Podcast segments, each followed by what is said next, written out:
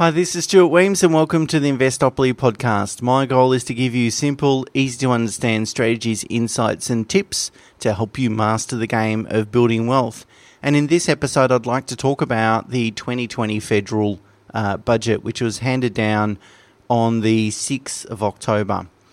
Uh, the budget was certainly aimed at business rather than individuals. In fact, I would say that there's really very few uh, things that impact uh, individuals. But what I'd like to talk about is uh, what is what are some of the side effects? Because obviously, if we're helping business and therefore jobs in the economy, um, that is naturally likely to help property and share markets as well. Uh, and so we get to sort of benefit, I guess, to, to some degree indirectly as a result of that. Uh, but before I talk about that, let's talk about what was in the budget, um, both for individuals and also separately for businesses. So, for individuals, the main issue were income tax cuts. Um, and they kick in from 1 July 2020. Uh, so you've already had them, although you haven't uh, enjoyed the benefits yet. But it certainly means that you'll pay less tax this year. Uh, on someone that earns 40000 will save $1,000, uh, which might not sound like a lot, but it's about 21% of the, the tax that they otherwise would have paid. Uh, so a pretty considerable saving for someone that's uh, earns hundred thousand dollars. It's close to two and a half thousand uh, dollars, uh, and it peaks out at one hundred and twenty thousand, which is two thousand seven hundred and forty-five dollars. Uh, so maybe an extra couple of grand in your pocket uh, for most of certainly of our clients. It's not really going to change their life very much. Um, but what it will do is uh, stimulate the economy. So, an, an income tax cut like this um, really doesn't change uh, very much at all from an individual perspective. It doesn't necessarily mean, well, we need to go and invest in property or not, or contribute to super.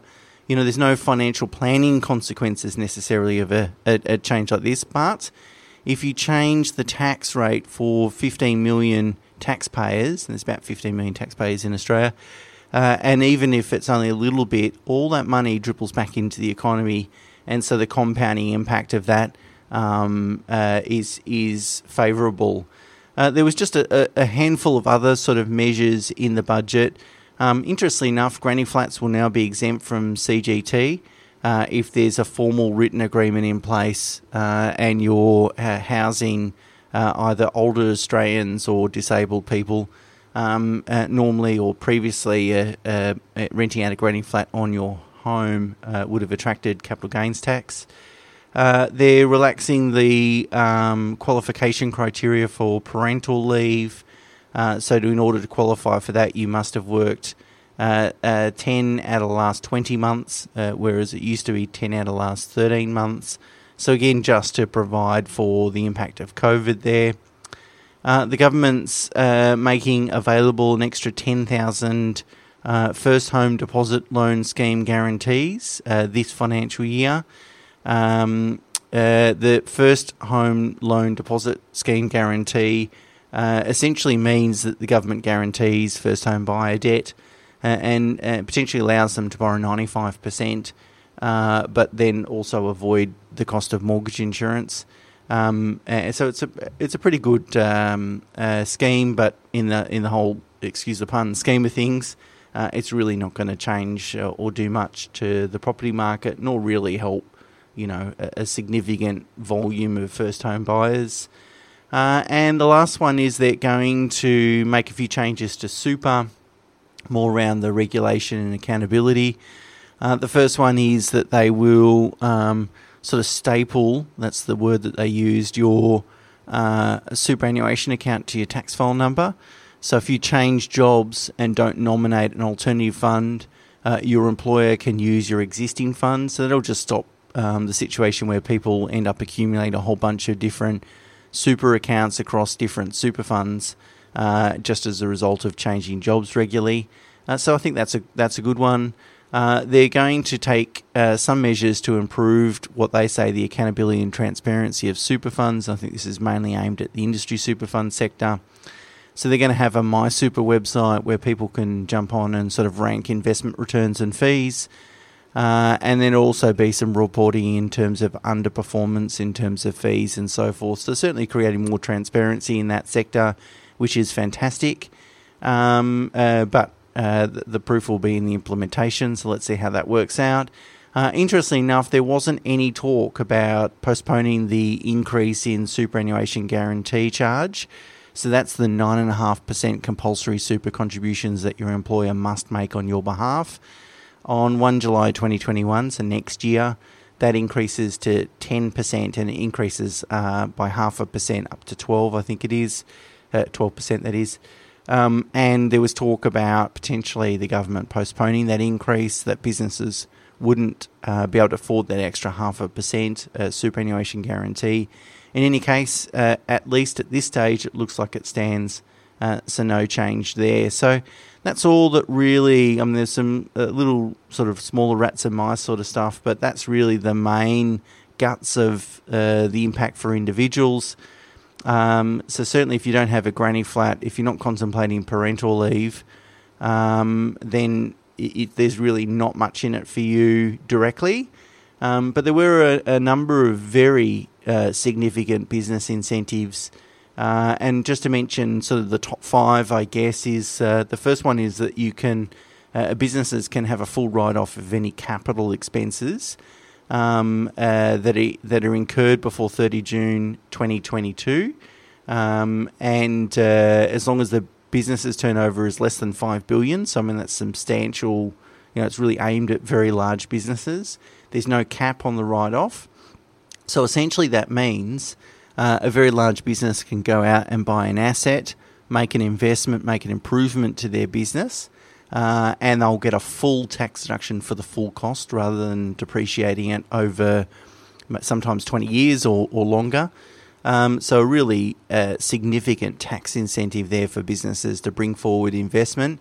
And the fact that there's no cap on that, um, certainly what they're trying to do is then aim at very, very big businesses that have the pockets and the the, the financing to be able to um, make these investments.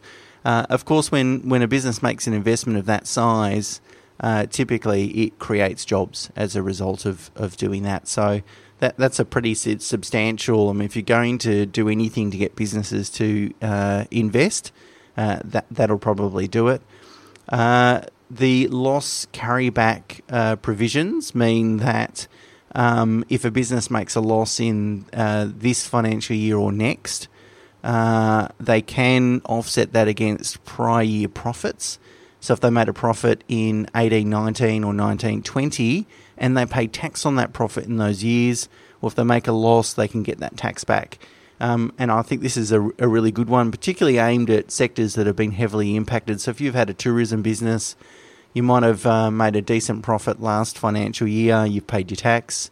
Uh, accordingly, then you made a big loss this year. One way the, for the government to kind of help you through that period is to give you back the tax that you paid last year. So I think that's a pretty good one. Um, there's then a couple of incentives for um, employing people, particularly younger people. So apprentices, uh, if businesses hire an apprentice uh, over the next year, um, they'll be able to claim a reimbursement of up to 50%, up to a maximum of $7,000 per quarter. Uh, so that's great. Uh, and then there's an incentive for younger, uh, hiring younger people. So if you hire someone between uh, 16 and 29, they work 20 hours a week uh, you will receive uh, $200 a week incentive um, for, for the next year. Uh, so, I mean, COVID has impacted younger people to a much greater extent, uh, and it's great to see that uh, the government do something in the budget for that. Uh, also, that extends to people aged 30 to 35. It's, it's tiered, so tiered back to $100 a week. And finally, the government's going to take some steps to reduce fringe benefit tax, re- record keeping uh, no big deals there, but um, just probably a little common sense.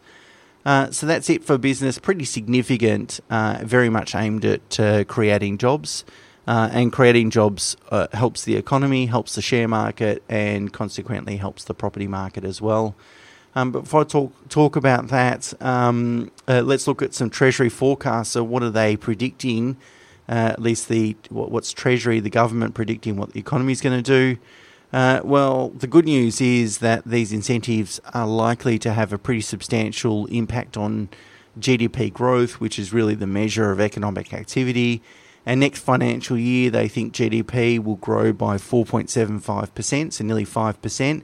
That's a substantial uh, growth rate, admittedly off a lower base because they predict GDP this financial year will actually decline 1.5%. So it's gone down and then sort of recovered that plus some. Uh, so that's positive. Not sure if you call that a V-shaped recovery, you know, over a sort of two-year period, but a pretty strong recovery, I think you'd describe it as. Uh, in terms of unemployment, uh, by June next year, they think the unemployment rate will be seven and a quarter percent, uh, and it will take until June 2024 for it to fall back to five and a half percent. It was around 5.2, 5.3 percent pre-COVID.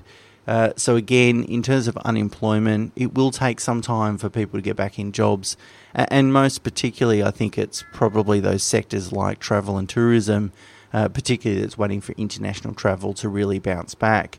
Uh, so I think it will be very sector specific. Um, I think there'll be uh, the vast majority of sectors will bounce back uh, a lot quicker and a lot stronger than that.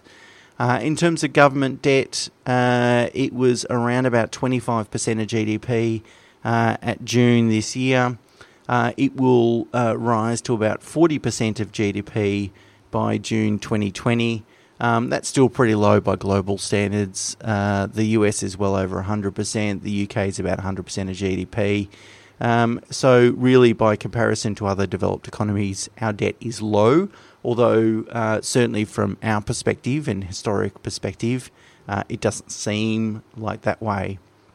Uh, so let's talk about the impact then on the share market, for example.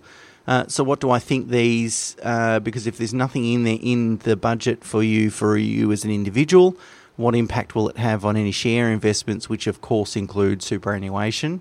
Uh, well, I think uh, firstly that the banks, the big four banks, have been certainly smashed. I mean, the share prices have been smashed as a result of COVID, although they've played a very important role with loan deferrals, uh, rolling out much cheaper funding through fixed rates, these sorts of things to help the country through um, uh, through this COVID period.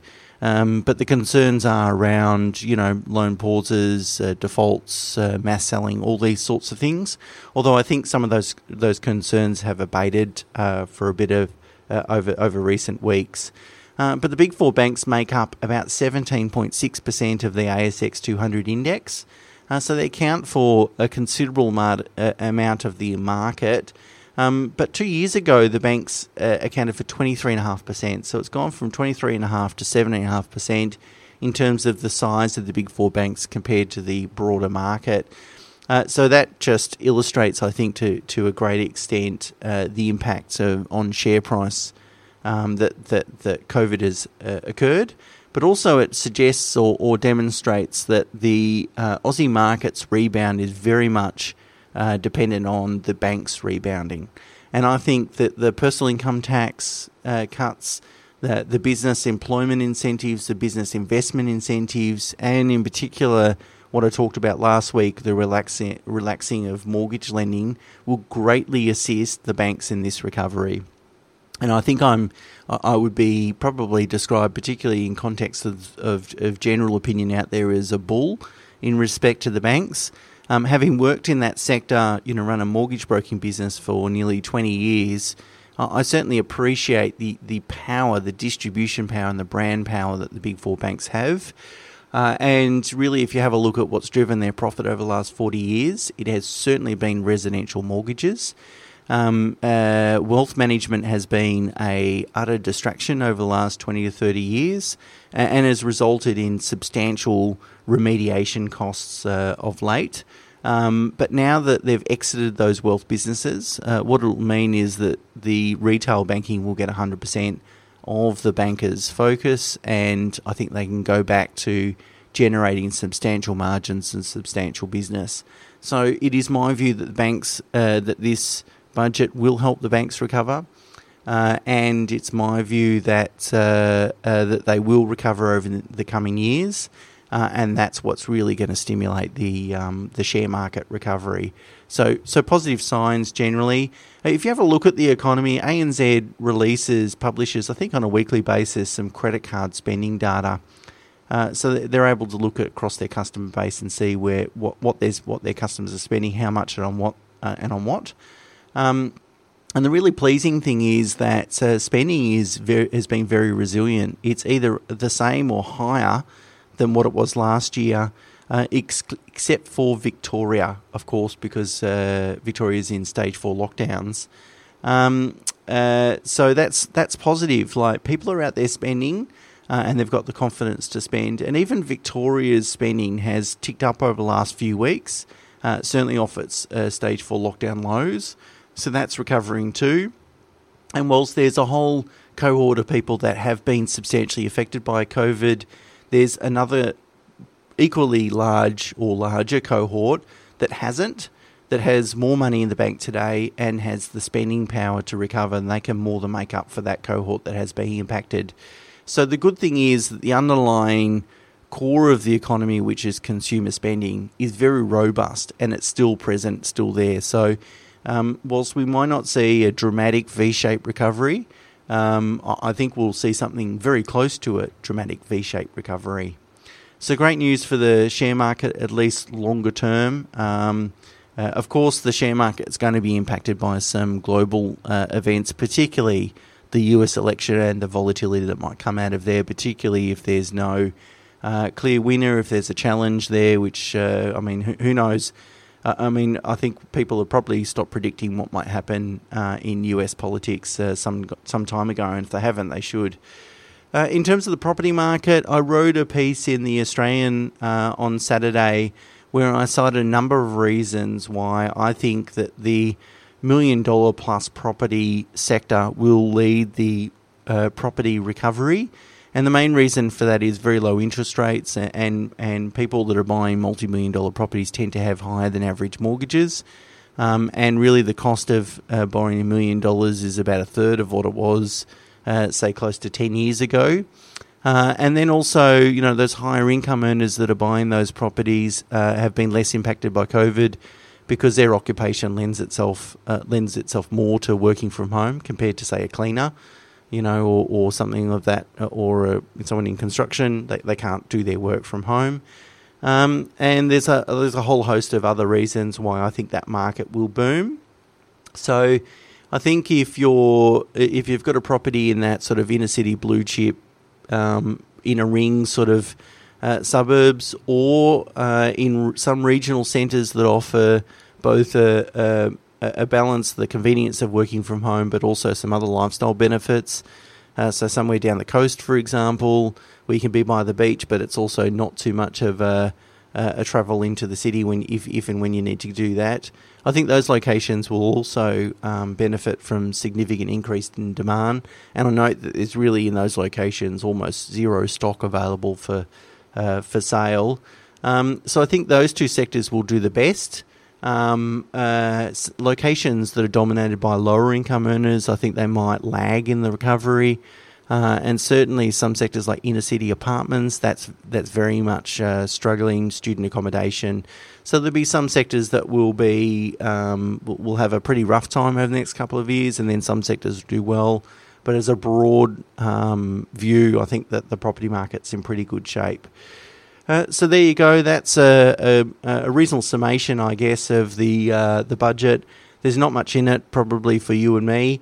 Um, uh, but the positives to take out of it is that the Australian economy is pretty robust. That this will help in the recovery, and that doing so will help our uh, superannuation, our share returns, and our property investment returns also. Okay, so that's it for me this week. Uh, until next week, bye for now.